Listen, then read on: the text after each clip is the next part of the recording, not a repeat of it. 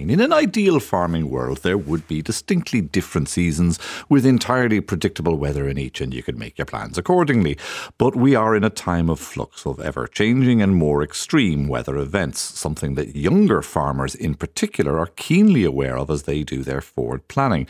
The European wide parent organisation to Macra na Feirme is called CEJA. They held their sustainability workshop in Ireland this week, and I talked to several of the farmers who attended about the impact that climate change was having on their farms. I'm Peter and I'm from the Netherlands. What is the problems that climate change is presenting for you, Peter? Well, uh, we have an arable farm with uh, mainly starch potatoes, but also corn, onions, uh, barley, uh, hemp, and um, sugar beets. We have been seeing the last five years that four of them were rather drought, uh, much uh, droughter than the, the average. So this has affected our average yield. Uh, it has affected the, the, the, cost of irrigation we have, uh, and especially on the fields where irrigation is not possible, which are, are quite some in our region.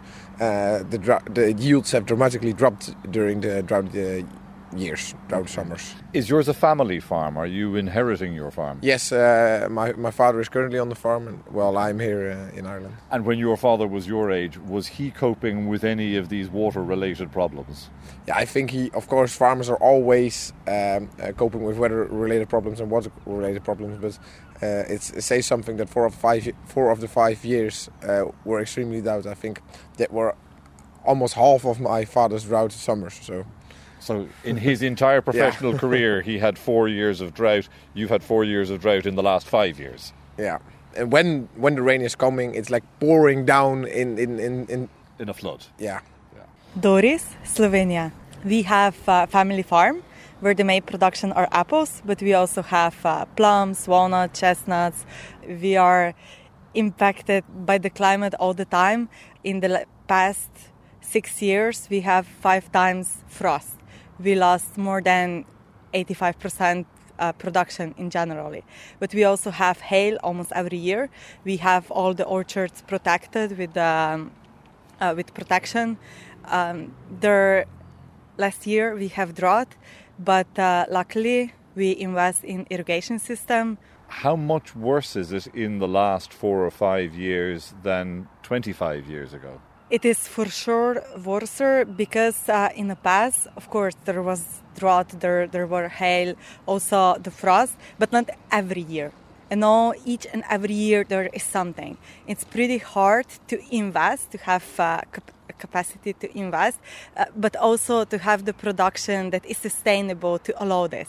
But it is impossible to to fight with the climate change if you are not investing and it's not possible investing if you don't have the production that you can sell something so i'm marion picot i'm from france we are representing a diversity of young farmers from Europe, and they happen to be the first affected by climate change. We have seen in the recent years an increase in the frequency, the intensity of the events, the droughts, the heavy rains.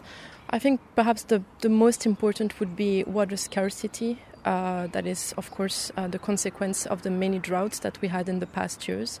Right now, we are not asking the question whether there will be a drought in the coming years. We know there will be droughts, so the question is how do we adapt to them?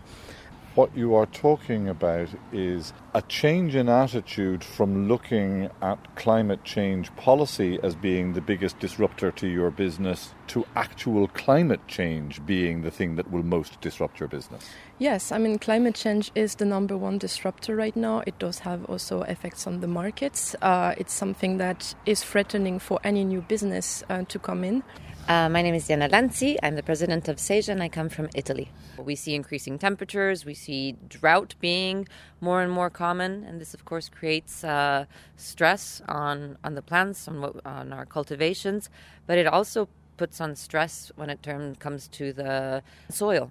So when we then have periods of rain, of intense rainfall, the soil is not ready to absorb this water, and we've had floods, we've had mudslides, we've had uh, very preoccupying phenomena that really show how there is not anymore a balance between the effects of seasonality, so sun, rain, wind, and their interaction with uh, our farming. Above all, it sounds like the biggest problem is nothing is predictable anymore. True. And this is, again, something where we as farmers become very vulnerable. Uh, unfortunately, I think it's also a cultural vulnerability. Uh, there could be uh, insurance instruments that we just sometimes think we are uh, smarter than or that it's not going to happen to me. There's a lot of that mentality. Uh, and then when the hailstorm hits, when the wind blast arrives and you lose your crop, then you're left left with nothing. So I'd say that's very cultural, but true. The predictability is something that is uh, makes it hard also to have a like organize your your day to day activity and workforce.